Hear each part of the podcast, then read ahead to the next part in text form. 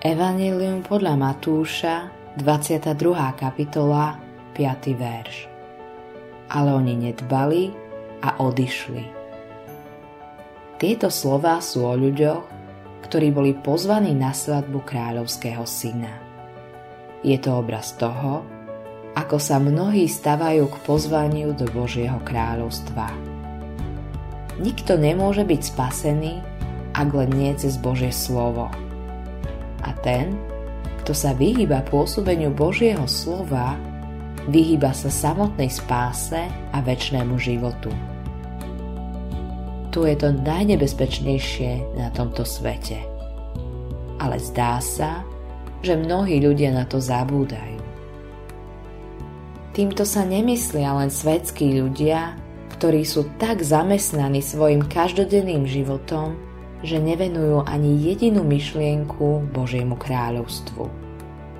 Ale myslia sa tým aj tí, ktorí sa považujú za kresťanov, sú v skutočnosti spasení, majú vzťah s Bohom, ale aj tak začínajú odchádzať od Božieho slova.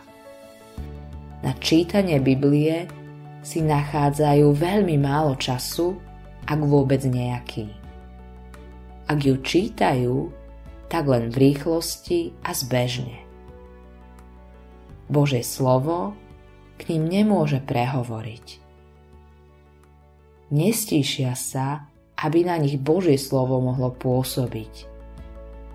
Dôsledkom toho je, že aj to málo čo čítajú, vytvára v nich skôr odpor k čítaniu Biblie, než túžbu po nej. Keď prichádza nedeľa, a Boží ľud sa schádza do kostola, idú na výlet.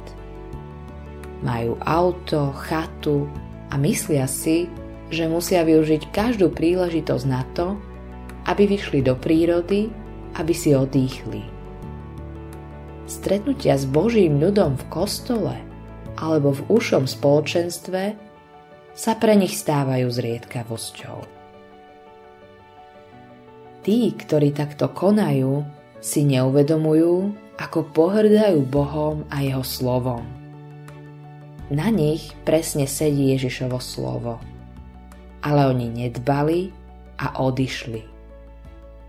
Ak si jedným z nich, zobuď sa a vráť sa, kým nie je neskoro. Autorom tohto zamyslenia je Eivin Andersen.